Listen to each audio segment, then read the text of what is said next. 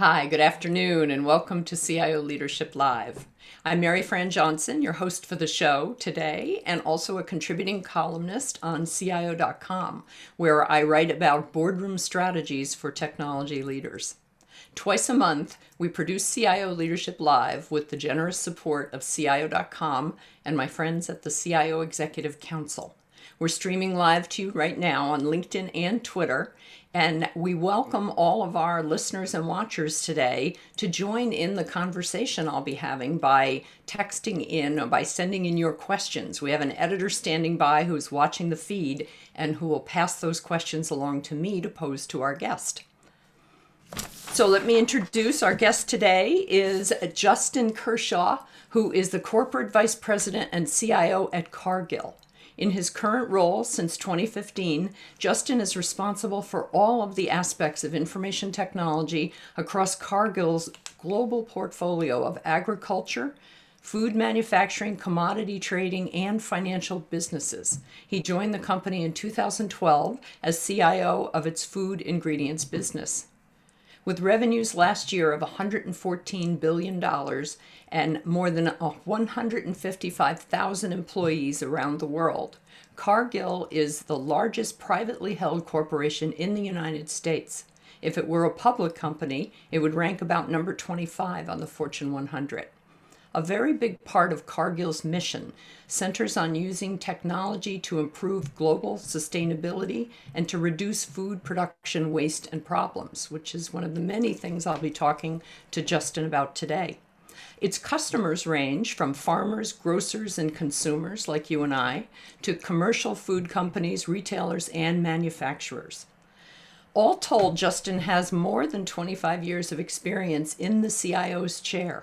He was originally the CIO at W.L. Gore, which is a specialty materials manufacturer, and after that, a divisional CIO at Eaton Corporation before his move a little more than eight years ago to Cargill.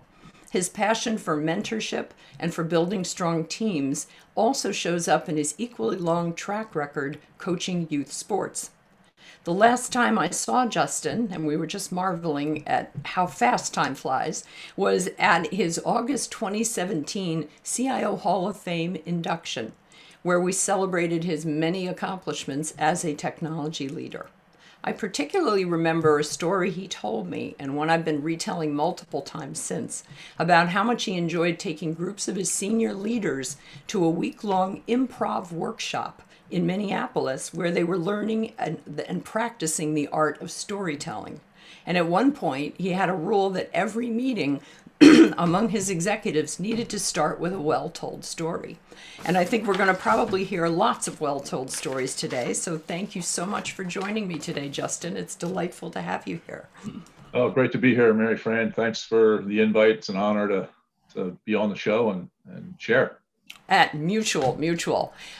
I often start out these days. It's it's such uh, it's a it's just such an attraction to start out talking about how's everybody doing during the pandemic. And I'm, I'm a little worried it's getting to be too old of an angle now since we've all been dealing with this for uh, the better part of a year.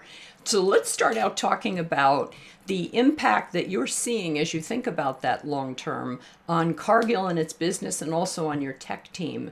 Because I, I know one of the immediate disruptive problems that everybody experienced, but you all especially, was supply chain disruption. So, Phil, tell us the story about that. Sure. You know, I, I don't think it's uh, it's dragging on too long to ask everybody how they're doing right in the pandemic. Good point. You know, mm-hmm. I just would share that right out of the chute because we're still in it, and yeah. um, and it's tough. It's still it's still hard, right? And I would say the story at Cargill, and it's probably similar at other companies. The story of the pandemic at Cargill really starts with our values, right? So mm-hmm. we, you know, we we say that our values are three things: put people first, do the right thing, and reach higher.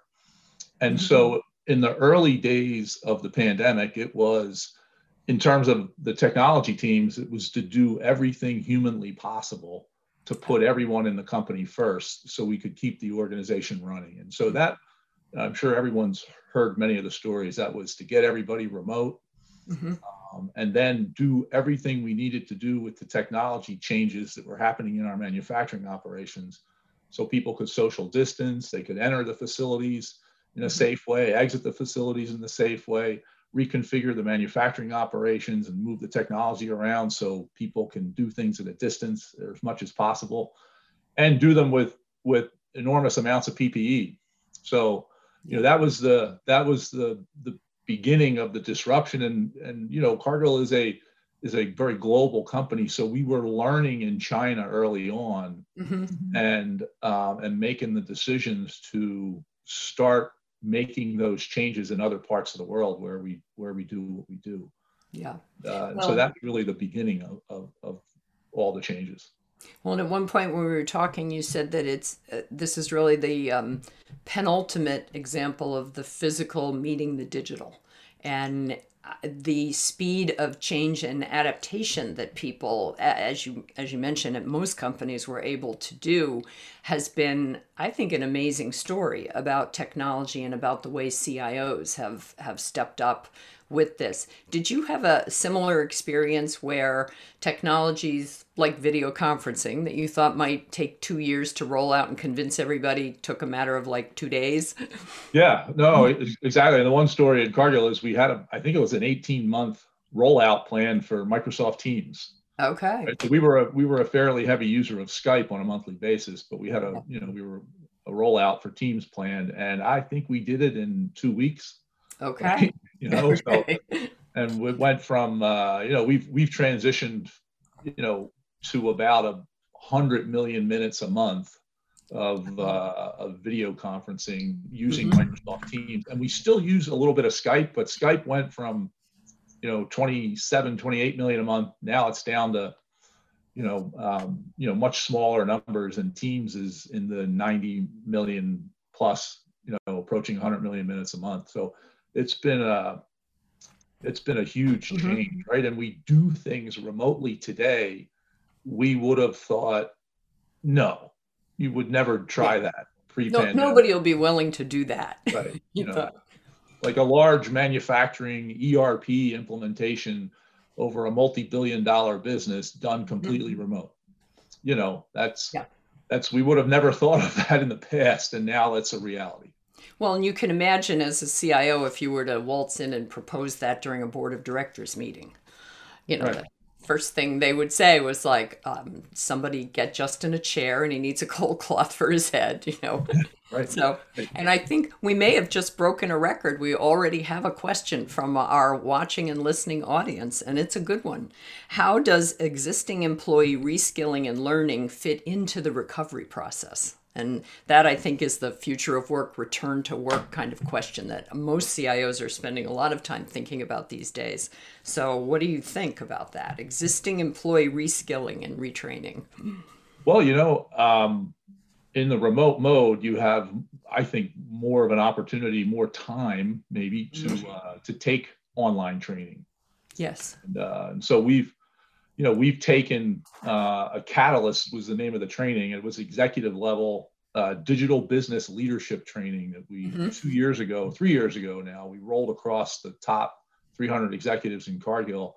We've now moved that to an online uh, training, and we're driving that down through the company uh, and across the company. So so we up our you know um, quotient of knowledge on how to lead and create and innovate um, digital in our businesses, and it's you know it's starting to pay off. Yes. So that's one you know that's one good example of of I would say I don't know that that's reskilling, but that's adding skill and it's adding capability to the leadership mm-hmm. um, and and the folks that uh, that operate you know in our supply chains and uh, and all the way out to our commercial relationships with our with our customers. Well, and Cargill is not one of those businesses. You're not a Silicon Valley tech company where everybody has the option to work from home. So, talk a little bit about how that how that balance is working out now that we're so far into it. I know that it, there are some things where you simply have to be there. You mentioned the PPE, the personal protective equipment, and things. Uh, so, talk a little bit about where you are with kind of that mix. Well, for everyone who is part of a production facility and production operation uh, mm-hmm. that has to be in and you know really moves and makes and moves the food, they're still going into our facilities on a daily basis. So we've done a lot of reconfiguration there. Um, and you know all the uh, safety protocols have been added and the mm-hmm. PPE and all that, as I mentioned earlier.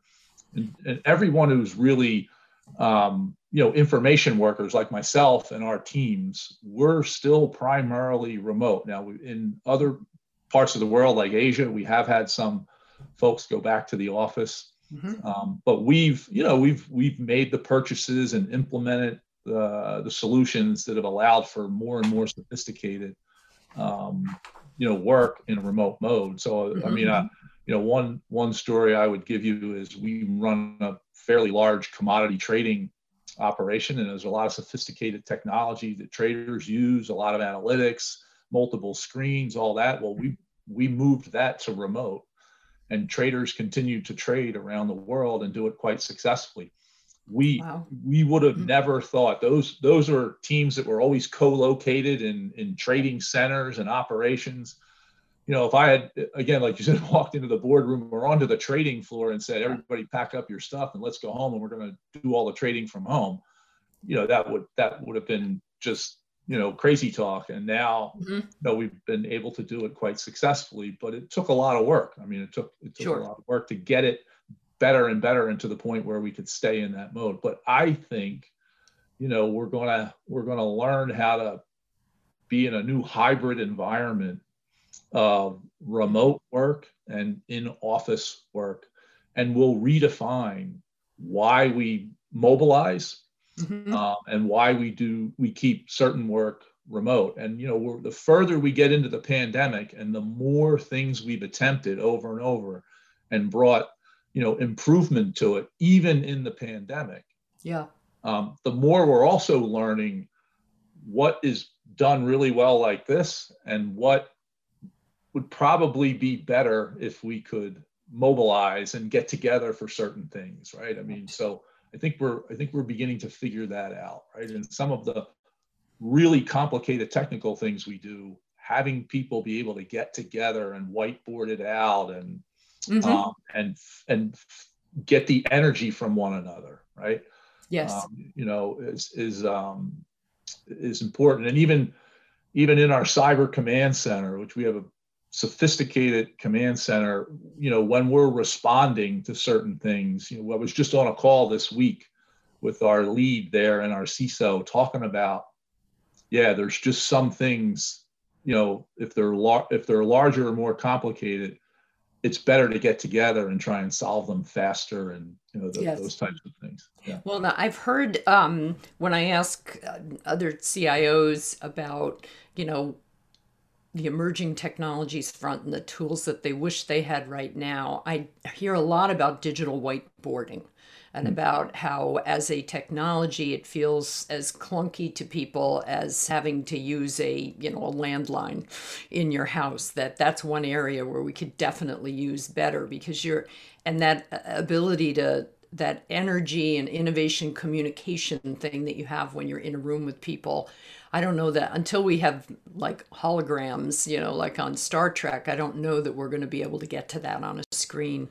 I had one CIO uh, likened it in a conversation I recently to trying to have a 3D experience in a 2D format, mm. which I thought was a pretty interesting way to put it.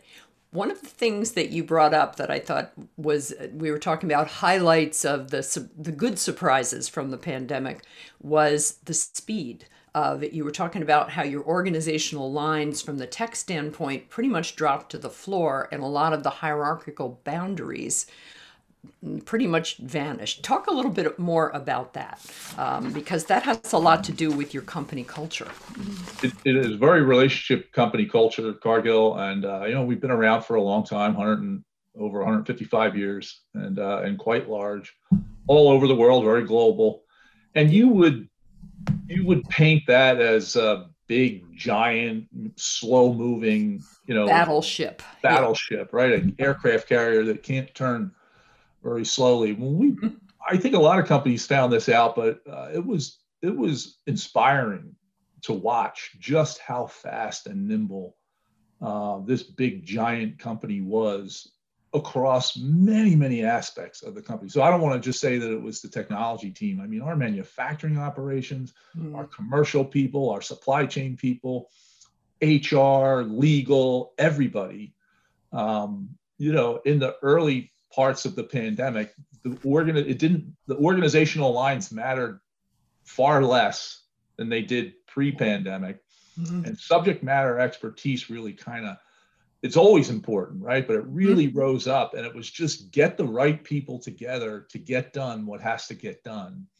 And, um, you know, so we, our CEO, uh, David MacLennan, he asked us all as leaders to take notes, right? Like what's, what's really good that, mm-hmm. that you know, like, and, and it was, it was also a good psychological mm-hmm. tactic for us too, because we're trying our best to make lemonade from the lemon of the pandemic. And, you know, everyone was having family members impacted and, sure. um, and that's always a concern, right? And no, no one's, no one is going unscathed around the world.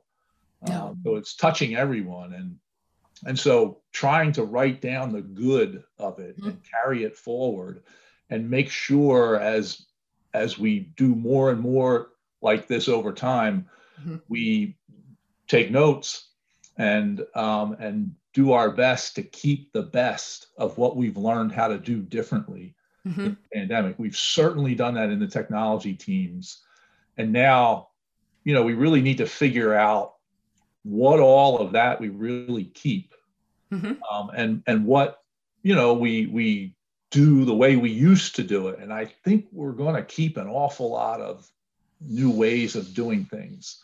Well, um, that yeah, that's a great point, and it actually plays into. And I have to thank our listeners who have uh, joined us and are watching because they're sending in some awesome questions. Here's one Do you think the changes we have driven will hold a lasting legacy of a flexible mindset on what the art of the possible really is in times of challenge? And that seemed that question goes right to the heart of what we're talking about here. Yeah, I mean, I, I think most definitely, right? I mean, you know, in in the end, you know, the the values of companies and the you know, Cargill is want to nourish the world in a safe, responsible, sustainable way. Yeah, we're certainly help. We're certainly have helped sustainability in the in the pandemic, and uh, and we we've been also able to get people together virtually that wouldn't necessarily you know as easily gotten together and we were able to work on some things in some different ways and uh, that's starting to stick mm-hmm. right you know like you don't yeah. have to get on a plane and fly all the way around the world like that's really resonating with us now and we can mm-hmm. get an awful lot of awful lot of work done differently right you know so i have a, a meeting with the ceo of tcs and we used to we get together you know at least once a year and we've been we've done them you know virtually now and i we were both smiling and we were fresh because we just arranged the hours. No one got on a plane and flew all the way around the world and we actually had better meeting right? Yes. And yeah. i can reach out to the executives of our partnerships and have discussions um, and you know do i miss some of the face to face sure. Mm-hmm. um, but if I'm honest, and I'm honest, the meeting's better like this because no one's tired and time zone lagged. And, and so yes. there's a lot of that that's worked into our programs, our projects, our project management. You know, there's a, and, and I think, you know, we're, we're, we're figuring out how to, mm-hmm. how to get it done. Well, and I've been hearing that too. I'd mentioned in the intro that I write a column about boardroom strategies for technology leaders. And I talked with a lot of, I've been asking a lot of board members and CIOs who deal with their boards about that, you know, how whether it's been so difficult during this virtual, you know, the this Zoom culture that we live in now or or WebEx or Teams, you know, whatever your chosen video flavor is. And I have been consistently told that everybody's actually getting a lot more out of it in surprising ways like you can you can reach up and down in hierarchies in companies a lot more effortlessly than you used to be yeah. able to and and when is communication a bad thing right right right you know no another thing i think you know from a from a story standpoint i think it's that's really sticking to is mm-hmm. people are open to technology advancement like never yes. before right yes. so if i think from our customer back like I'm spending more time meeting with Cargill customers, right, and talking about technology in our relationship okay. to improve the relationship, and even putting our teams together to work on that. Now, mm-hmm. pre-pandemic, we would we would have to get together and meet. Now we're doing it online. We're having more of those conversations. It's the same way internally as well. Yeah. You know, we're we're able to um, people are open to trying more. And so, you know, we're mm-hmm. farm Cargill is farm to fork. We're innovating with digital on the farm gate like we haven't in the past, and we were in the past, but it's it's accelerating more through the transport of the food and the production of the food all the way to you know the food service industry and the retail industry yep. you know we just have innovation going on and those customers you know are more open and more willing and we're more open and more willing to attempt things we wouldn't have attempted in the past because of the necessity of having to do some things differently because the business has been changed by the pandemic well, and I think sometimes, and, and I know we're guilty of it across the technology industry, we make too big a deal out of innovation with a capital I you know, we go to conferences for it and we have big, huge meetings and they bring in expensive consultants to run the process. And sometimes innovation is just adaptation and trying something new. And there seems to be a much more open mindset to that.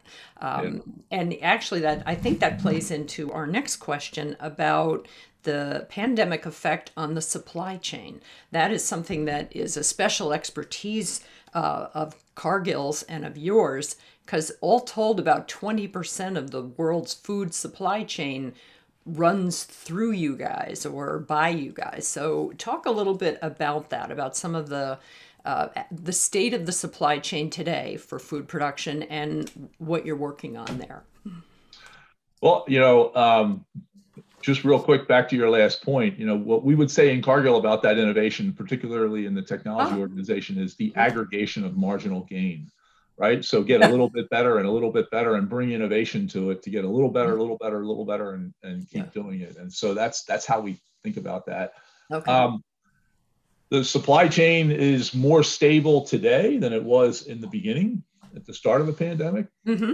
Um, so if you can imagine, you know, people buying as as they could, right? Um, you know, as they were went home, you know, uh, all kinds of shelf stable food, which had a certain level of demand pre pandemic, went that food source went way up. That food type went way yes. up.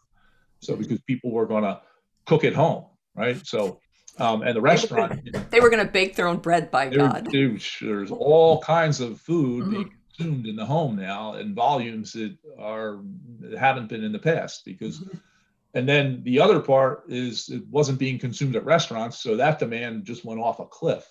Yeah. Right?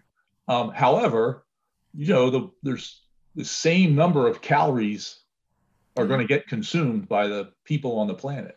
Mm-hmm. Folks are going to folks are going to get the calories. They're going to get them in different places. They're going to buy make different choices, mm-hmm. and so the imagine that you know massively disrupting the, the supply chain. Another big issue in the early days was getting folks in the industries that require production workers to be in facilities is to get enough people in the facilities in order to keep the production up and understand how much you could produce um, from what facility, what day, what time, what week, what shift. Mm-hmm. So, if just in a big picture, think of the massive amount of analytics that shot up in order to figure that out so that you're not overproducing or underproducing but you're adjusting your production and you're you know you can't in cargill you can't take a facility that, that we produce food for for retail and turn it into a restaurant or some or a production mm-hmm. facility that's dedicated to a food service industry restaurant mm-hmm. right it's it's going to get processed even further at the restaurant. Um, you can't take that facility and turn it into a retail um, producing facility. We, you can do a little bit of that, but so you had f- facility production going up and down all over, all over the hmm. world. And so you know we we worked on uh, the supporting technologies that would help make all that decision making happen, you know, better and faster, while while the operations folks were physically changing the facilities so people could be safe Yeah. um, could come into work, could get the job done, and uh, and you know that that is um, a big part of it. And then Mhm. when you think of farmers who grow food and feed the food, they're gonna they're gonna go fill up every bin and every silo with feed uh, because they want to make sure they have it to feed their product. Yeah. Uh, so so that's gonna that's going to affect the commodities. You know, are going to go up and down. So there's there would be a lot of volatility in the market around there, uh, Mhm. around those those commodities. And so we experienced all of that.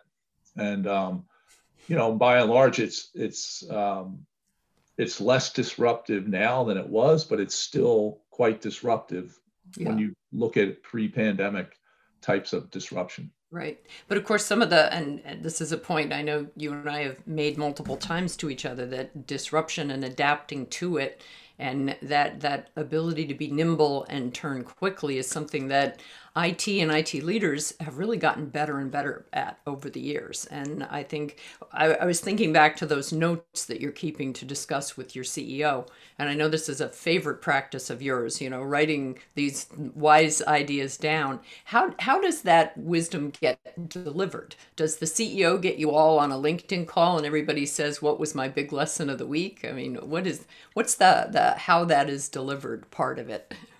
Well, it's it's uh, it's it's actually a practice I learned from a mentor, um, you know, a number of years ago, which was when you would have mentor-mentee discussions. Mhm. My mentor said, "Okay, here's how we're going to do this. Every time you come and visit, all right, I'm going to ask you what have you learned since the last time we visited, and Mhm. then the next visit you get to ask me, my mentor. I get to ask them." Mhm. what's the last thing you or what have you learned since the last time and um and you know as simple as that sounds um it took me a while because i would see the i would see the meeting on the calendar and i go oh my god i gotta what did i learn I got to go- cram for this. i gotta exam. cram figure out what i learned and now it, it over the years it made me much much more purposeful about that's you know the increased note taking and are you learning Mhm. something so what what what uh, David MacLennan did was he asked us, you know, write down what you're learning, right, and we'll talk Mhm. about it, right. Okay. And then you know, so I've had conversations with him, you know, since the pandemic uh, and even before about, you know, well, what do, what do we learn since the last time, and what are we doing about it? Mhm. Why are we learning what we're learning, right? I mean, you want to make sure you're you're purposefully learning too. So, Yeah. um, you know, we're we're um, so we're implementing it by asking the question, Mhm. you know, what have you learned? And then what of that do we really want to activate on? Right. So Yeah. we'll we'll work that into our business planning, we'll work that into our goal setting. And that's how we'll carry forward what we've learned through the pandemic. Yeah. Well, I'm curious too. I've heard some companies have really changed the way they survey their own employees. Like instead of once or twice a year doing that massive employee survey that all the department managers have to torture people to finish and you have to get it in and it gets kept. I heard I and I I think maybe it was Amazon was doing this practice where once a week they were just sending this open-ended question to everybody, you know, and it, along the lines of, you know, was your manager supportive this week? Give us an example. I mean, something really simple that way. Have have has Cargill changed any of those ways in terms of taking that pulse of the organization and who's doing what and how are you all doing?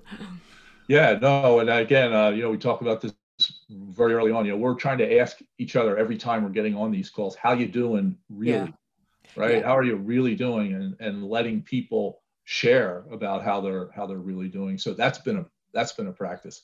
We Yeah. still do our formal um, survey of the entire corporation. We still have that formal survey, but we do a Mhm. lot more of what we call pulse surveys, as you were describing. So Mhm, we and then we call them pulse surveys, and so mhm. we'll use that to get people's input on issues right and and things Yep. we want to know more about and i think that's working uh, that's working well Well, I know, and this may be, you know, a, a preference I have for anecdotes and stories because they work so well when you're trying to describe something to people. But in the, all the surveys that we did over the years for our various CIO events, and I know that, you know, they're still ongoing. Now, CIO.com is running a lot of those, and a lot of my colleagues at IDG still do this. My favorite part of the surveys was always the verbatims, where you would ask people, you know, what could we do better at this? What else would you like to see on the agenda? Well, I mean, we would literally build new agenda items for future events out of that feedback because it's so valuable. It's coming from the audience you're trying to keep engaged, essentially. Now, if you don't mind doing like a, a quick pivot on something, sure. you mentioned that your cyber command center earlier, and that prompted a question from our alert listeners and watchers about how cyber attack uh, incidents keep happening as a result of people, so many employees working from home.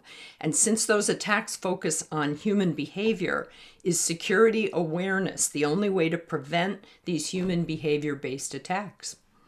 It's a real it's a good question. I mean, if everybody does what they're supposed to, then supposedly these attacks wouldn't happen as often. How uh, what can you tell us about how the how Cargill is handling that these days? Um, and I understand you're not gonna you're not gonna detail too much about your cyber command center, but what can you tell us about how you're handling all that? Yeah, we uh, you know we we modeled our centers off uh, center off of what we think are some of the best cyber command centers in the world. You know, the, the mm-hmm. banking industry and energy, and they have you know and and uh, have pretty sophisticated um, centers, and so we we modeled off of that. And you know, we're we try and prevent, detect, defend, and respond and restore. Um, mm-hmm. You know, those are the the big the big nuggets. Uh, we, we, operate to a framework, right? Mm-hmm. So a, uh, a security framework. Um, behavior analysis is a is a part of that for sure. Um, training and uh, and you know training your employees and enlisting all employees. It's kind of like safety in the workplace. Yes. You know, so you know, safety at Cargill is uh, first and foremost. It's about putting people first, right? And and um, and so it's it's the same way from a cyber standpoint. You got to educate and educate, and then you got to test them, right? So yes. we, we, we do a lot of that. Um, and then we do a, you know, we have some sophisticated tools that are, you know, doing analytics and mm-hmm. watching our environment and every single aspect of our environment and learning the patterns of the environment. And so those types of tools allow you to be alerted mm-hmm. if something seems uh, out of, you know, out of the pattern. And so then yeah. other people can do the analysis to go find out is that friend or foe um, you know, those we're, we're doing um, what most of the more advanced large companies in the world are doing to defend, but certainly um, it is getting uh, significantly more difficult uh, because it is getting easier and easier to get good at um, attacking, and it's essentially turned into an industry, right? And oh, sure, yeah. So, and, and it's a so growth you, industry in the past year, isn't yeah, it? Yeah, and it's and uh, vigilant vigilance you know, vigilance. You're never you're never good enough at this. Uh, you wish you didn't have to be, but you got to keep right. making the investments and mm-hmm. um, and and doing the right thing to uh, to keep the company up. It's a it's a it's a huge responsibility, and yeah. uh, and it it uh, it's a big part of the job and the time um, yeah. put in to to uh, to you know keep keep the corporation running essentially. Yeah. Well, and I know you've been quoted saying um, in the past that if the technology organization is run right, it should be the primary driver of change in a company. But it, it's also the primary driver of keeping everything going. All that, all that keeping the lights on and the foundation stuff there. I think people forget about that when they start talking about more lofty strategic leadership goals that this is all with the assumption that the foundation is very strong and secure. Um, like like many other cios you've remarked to me that you wish you didn't have to spend as much time on it as you do. And it's it's definitely more intense since the pandemic.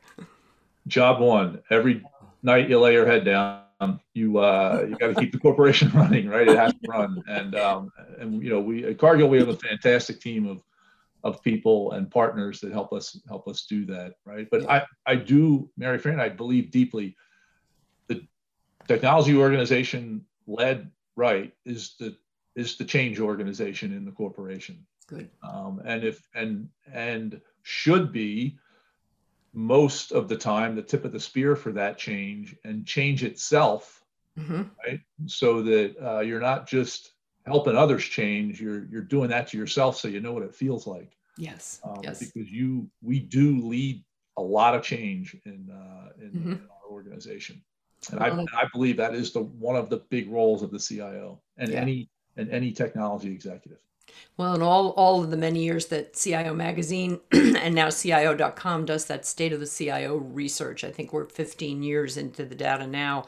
And uh, the number one that always comes up as the biggest concern is managing change. So it's definitely it's kind of what we're all about, isn't it? You know, which which I think is what makes it so fascinating, especially for people like me. I'm not a technologist. I just talk to technologists for a living, and it is just it's always a, it's a completely changing story all the time, which I think is yeah. what makes it so interesting. You know, you know, I'll give you a, I'll give you a quick story in a, a at Cargill since 2017 without putting numbers out there, we've more than doubled the amount of what we call change portfolio investments with technology. We've more than doubled it in four years um, in terms of the investment, and uh, and so that just gives you the that makes true the statement of the pace of change will never be sl- as slow as it is. You know, you can quantify that. You can quantify it. Yeah. Can you pluck something off that list that gives us an example of what a change portfolio uh, what did you call it a change well the way the way we organize our financially is you know we call run running the corporation so operating the corporation running yep. everything from the you know the command centers the life cycle all the systems uh, that we have all over the world a very very large environment and um, and that we call that run right and and uh, and so yep. we use a lot of third parties in that in that environment uh, mm-hmm. or, or, in that area of spend. And then the second big area we call change. So those are all our programs, multi-year programs and and projects mm-hmm. uh, that require technology investment um, and are changing processes, putting in new capability. So you know we we are doing that from the farm all the way to your fork if you mm-hmm. think about the entire supply chain. You know, we have mm-hmm investment after investment to either improve the way our operations work to make the food right so i you know you'll hear me talk about blockchain and distributed ledger and i'll also you'll also hear us say you can't eat a blockchain somebody has to make the food right so so all those investments mm-hmm. um, you know are are what we call change and uh, and you know it affects how people do their job and get work done and mm-hmm. and uh, so that level of investment in Cargill has more than doubled in the last four years, which means we have a lot of that work, that change work, more yeah. than ever in the history of the company in flight right now as I sit here and talk to you. That's right. Cool. So let it, since you brought up my favorite topic blockchain I, I, as i was explaining before we got on this call for the last couple years i've been every time i get on a call with the cio you know i'd say we, we start talking about emerging technologies and big data and ai and all that other stuff. And then i say what about blockchain? You know because we i was always looking for case studies and use case studies that i could put on stage or on a virtual stage and it delights me to no end that you've got a great blockchain story to tell, but it's distributed ledger technology. So fill fill me fill us all in on that. I know that um, Cargill's the last couple of years you've been making news with the various things you've been doing, and that there's a hypergrid blockchain open source standard that you are also um, a, a very key player in. So sketch that out for us. Sure. So we we believe that there are a couple of significant technology capabilities that are going to have uh, tremendous impact, transformational impact across mm-hmm. agriculture and food. Uh, one of one of those is computer vision and AI. Mm-hmm. Um, another would what we call distributed ledger technology, and we would, which is AKA, also known as blockchain. You know, we we're we're, we're also you know a little bit skeptical about blockchain as well, but we're not skeptical about distributed ledger technology, so to speak. Mm-hmm. Uh, we believe multiplayers sharing transactions, the transactions being recorded across a ledger of multiple parties uh, is going to is going to have transformational change to traceability and transparency of ag and food. Um, have we figured? We haven't figured it all out yet, but we have um, implemented. So we have a honeysuckle white turkey brand, and we implemented a very simple distributed ledger to the farm all the way to the grocery store, where someone would have all the traceable information or an, or a lot of the traceable information about that product um, through a through a mobile application mm-hmm. off of an identification on on the uh, on the bird, and uh, and we did that because we wanted to learn. Yeah, uh, we're we're also building and contributing to the Hyperledger grid, you know, distributed ledger technology or blockchain open source group um, that is that is building out different types of distributed ledger. Mm-hmm. And so Cargill, we've been contributing our own engineering um, and the engineering that we're developing with others into that open source community. Uh, one of the significant ones is what we call Splinter, and that allows that allows participants on the ledger to securely interact with one another um, over uh, sets of information.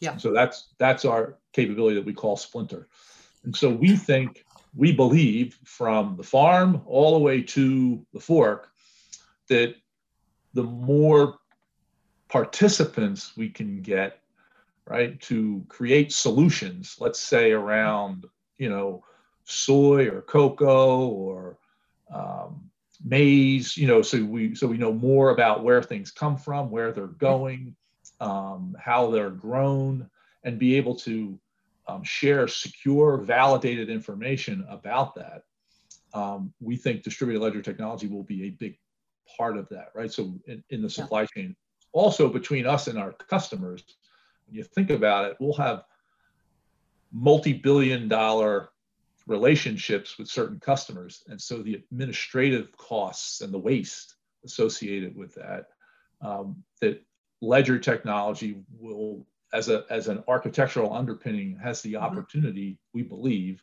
mm-hmm. um, to make make those relationships more and more efficient contributing to sustain more sustainable solutions um, in real time versus let's say edi or or point to point.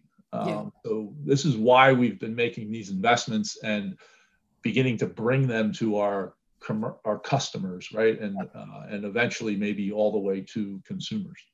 Well, and I think, and uh, from a consumer standpoint, I think that that tie in to traceability and sustainability uh, puts it in that bigger picture that just makes it, I think it makes it resonate more with your average Joe and Jill, I guess. And I was thinking the other CIO that I've I talked with extensively about distributed ledger technology happens to be the CIO Bumblebee Foods because they've been, they've been using very successfully uh, the blockchain technology from the time a fish is pulled out of the ocean off Vietnam to getting to your uh, uh, table at you know like a, in a fancy restaurant back when we used to easily dine at fancy restaurants and you could find out all sorts of things about what was on your plate. Um, yeah. And yeah. uh, it just it seems like a it seems like such a fun thing to know. We may have information overload on that at a certain point, but I uh, when once you get into that sort of thing, especially if you have food allergies and sensitivities, it's just it's great information to have. Um, but I'm so biased on that because I always think that more information is better. So I have a, yeah. a weakness that way. Now, one of the things I always ask my guests about is whether their strategic technology priorities has anything shifted up or down on your particular list. And when I asked you this question, we were getting ready for this interview. The first thing you started talking about was your talent. Yeah, yeah. I, I you know, I'll, I'll answer talent, talent, talent, talent. You know, know. Um, over and over. We're we're obviously making the shift you know if i if i think about the question i would say maybe it's three things right the, it's okay. the tech trends right so mm-hmm. you're obviously you know data data data right computer vision ai machine mm-hmm. learning intelligent automation distributed ledger iot these things were involved in all of those trends and then it's number two would be the ways of working okay and your and our mindset our mindset now is more and more product right? Platform and services versus infrastructure applications, you know, mm-hmm. uh, networking, data center, right? You know, we're really thinking about the stack together in platform and services and a product mindset to build products that run on those platforms and deliver a service. Yeah. Right. Even in even across our entire company. Mm-hmm. Um, and also taking that out into uh, the industry as well. So that would be the ways of working number two. And then the third would be, you know, we, we spent a lot of time talking about it earlier. It's like security, security, security, security, right? And bringing the new technologies into security, like AI, machine learning, all those things are important in the securing of uh, of the industry and and mm-hmm. the food supply and and the company. Yeah. Um, so those are, you know, those are the the the big blocks of right. things that we're we're working on. And so across those three, it's talent, right? And it's more and more engineering talent, uh, development, developer talent. You know, like the the talent to implement the big enterprise solutions, mm-hmm. we, we have that talent. Um, and you know, because a lot of the big companies like Cargill we we run on these large enterprise solutions, but it's it's a whole new layer of data and platform and services solutions that are underpinned by that foundation of large enterprise solutions where where we're um, you know seeking the talent right you know I, I would say um, a data scientist would love to work at cargill right with the mm-hmm. with the data that we have and the impact that that type of work is uh, is going to have intelligent automation and machine learning capabilities and the engineering around that, we are um, well on our way into applying that across many facets of the food supply and, ag- and agriculture. Mm-hmm. Um, and it's it's really you know it's really quite fascinating. Well, I, I, remember in the early months of the pandemic, a lot of CIOs that I know across different industries, especially industries that were very used to bringing everybody into the corporate headquarters, said, Oh, this is great. I've got a national hiring market now. I can hire anywhere. And I, I was thinking myself, well, so can everybody else. So has has anything substantial changed in the way you attract talent? I mean, I know you've got that that sustainability mission and you know improving food distribution around the world. So you've got a, a sort of a noble quest that you're on at cargill as well. Um, but you're also a great big huge company. And sometimes people are just gravitating toward more of the smaller ones. So what has changed for you or how have you adapted your hiring practices during the last year? Well they're, they're changing and, and, a, and a big we're, we're paying really close attention to mm-hmm. inclusion and diversity and doing you know giving ourselves uh, unconscious bias training across the organization again great um, I, mm-hmm. I think you know we could say there's a there's a part of that that we are woke to yet again mm-hmm. um, globally and so you know really really making sure our practices um, are open inclusive, diverse, and uh, so you know we're we're doing a lot more in regards to that. Mm-hmm. Um, we're speaking and telling our story in the world more, right? So I mean, I'm mm-hmm. I'm here today, but uh, we're trying to share more of the Cargill story because we believe that some of the top technology talent, if the more they know about what we do and what we really do, and the impact that they can have on some critical problems for for the world, mm-hmm. um, you know, they're going to want to come here and and take up, you know, the opportunity to have an impact on, yeah. on that. And yes, I don't think we've adapted to this yet, but I think it's beginning. Yes, we can hire anywhere in the world now because mm-hmm. we're going to do a lot more work like this. The pools of talent um, are less tied to the specific locations in the world, and you can really hire someone in a area of the world where there's a lot of that talent and they can stay there. Now, time zones are going to have an impact. They make it you know more difficult uh, if you're having to work globally across all those time zones. But I think we're going to figure that out as well. Mm-hmm. Um, and uh, and yeah, I think our our the pool from which we can attract talent is and it's like this for for everybody is gone up and that's a good thing right? Yeah. that's a that's a that's a good thing. And and you know to really really focus on you know the being inclusive and diverse and and, and trying to bring talent in I, is is a, is a really really big focus for us across the entire corporation. Now you mentioned data scientists. Do you have any like top hiring categories that you're just always on the hunt? Has has something come further up the list now?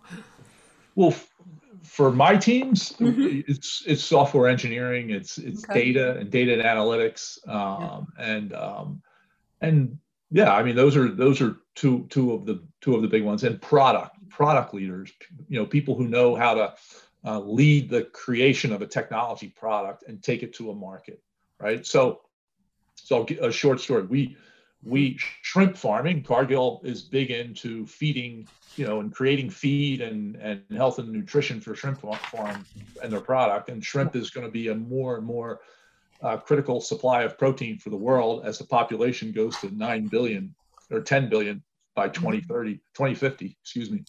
And um, so shrimp is a warm water species and we hmm.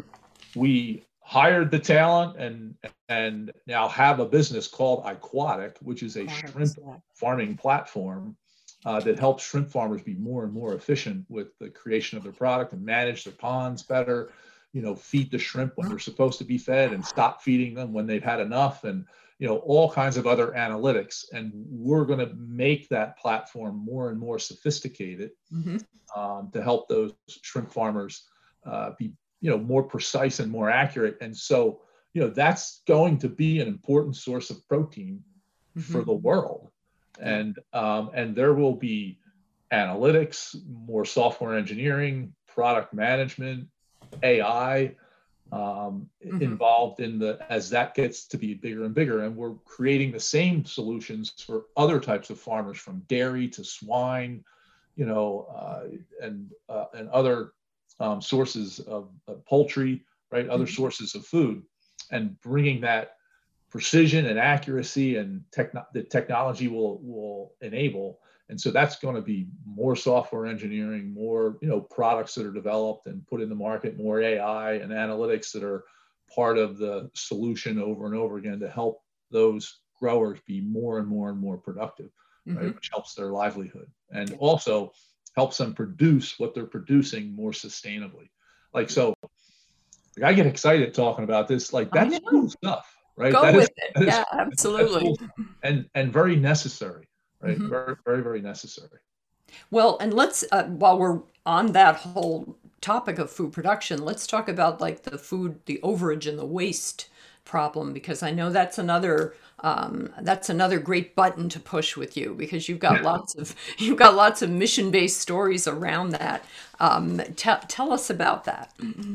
Well, so there's depending on what study you look at, I'll I'll mm-hmm. use the McKinsey study. It's there's anywhere between 30 and 40 percent of the world's food that's either lost, wasted, or it's wasted food. So we what we categorize that as there's food loss, and that's in production, right? Mm-hmm. So when you're manufacturing, you your yields and and you know that's not the biggest part of the problem because we get we're getting very precise in the production of food, but there still is food loss there. It could also be a rail car rolls over or some accident occurs, right? So um, there's food loss, there's food waste, and then there's wasted food. And wasted food is, you know, you you make too much, you can't keep it as a leftover and eat it mm-hmm. the next day in the fridge or whatever, and you scrape it into the disposal or out, out it goes, right? And so there are a plethora of new technology and platform capabilities um, that, that the, both the startup industry and Cargill are involved in. And one of the ways we're involved in that is with our startup accelerator with Techstars, our partnership with Techstars, where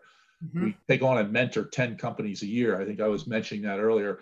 There's money going in into that, right? And then there's another unique um, place where money is going into, and that is what we call the problem of overages, shortages, and damages of food, which is part of the 30 to 40 percent. McKinsey also states that that's about a 15 billion dollar a year problem, wow. right? 15 billion a year, overages, shortages, and damages, right?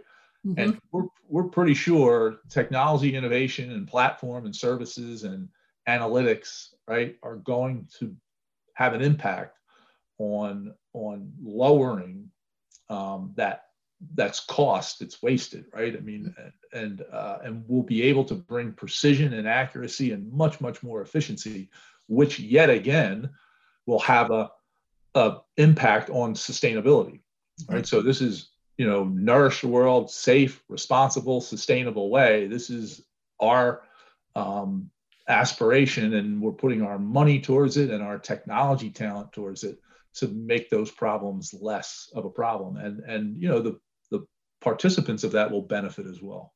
Yeah yeah.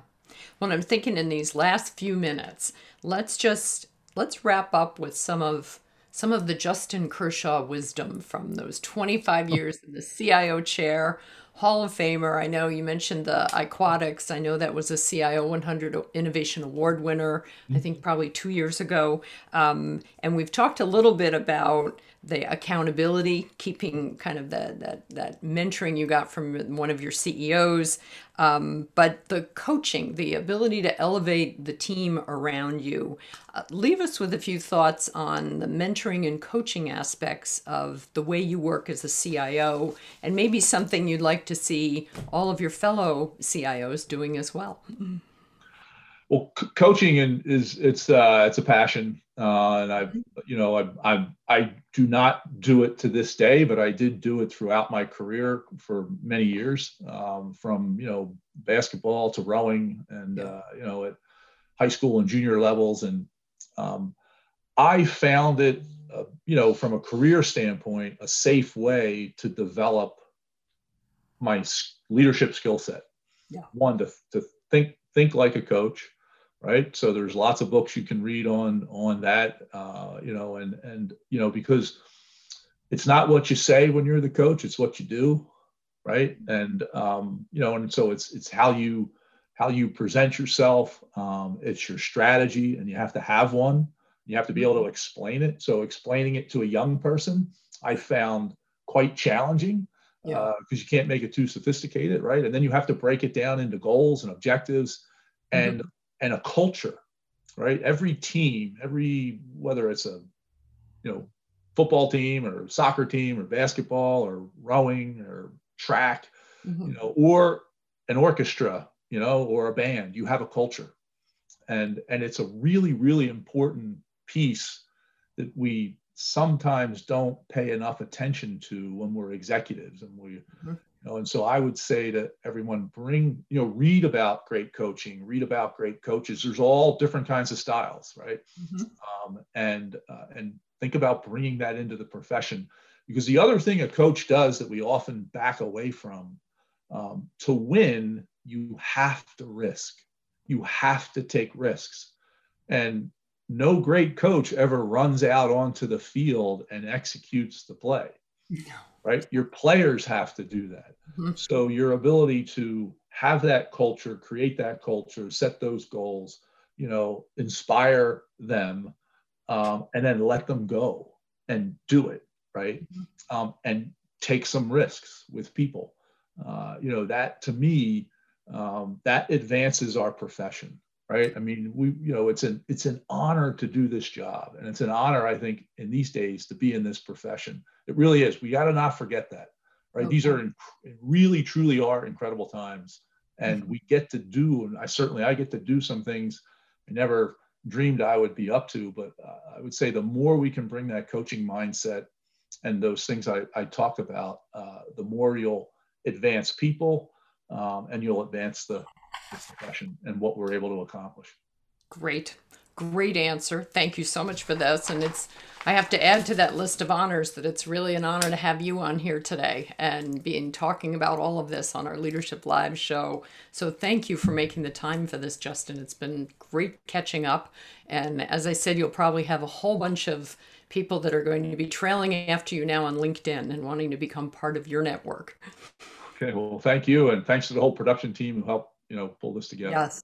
They do a wonderful job. If you joined us late here today, don't worry. You can watch the full episode later today, right here on LinkedIn, but also on CIO.com or YouTube.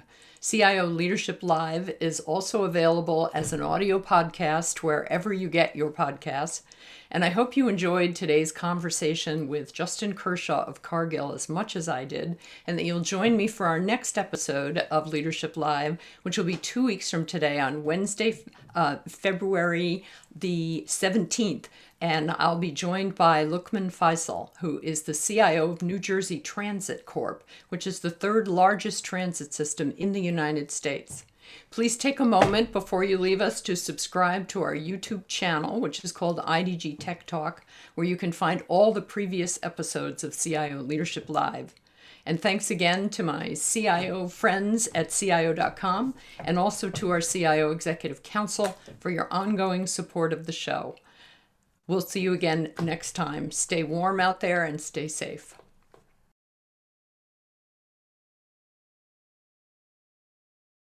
This podcast is produced by IDG Communications Incorporated.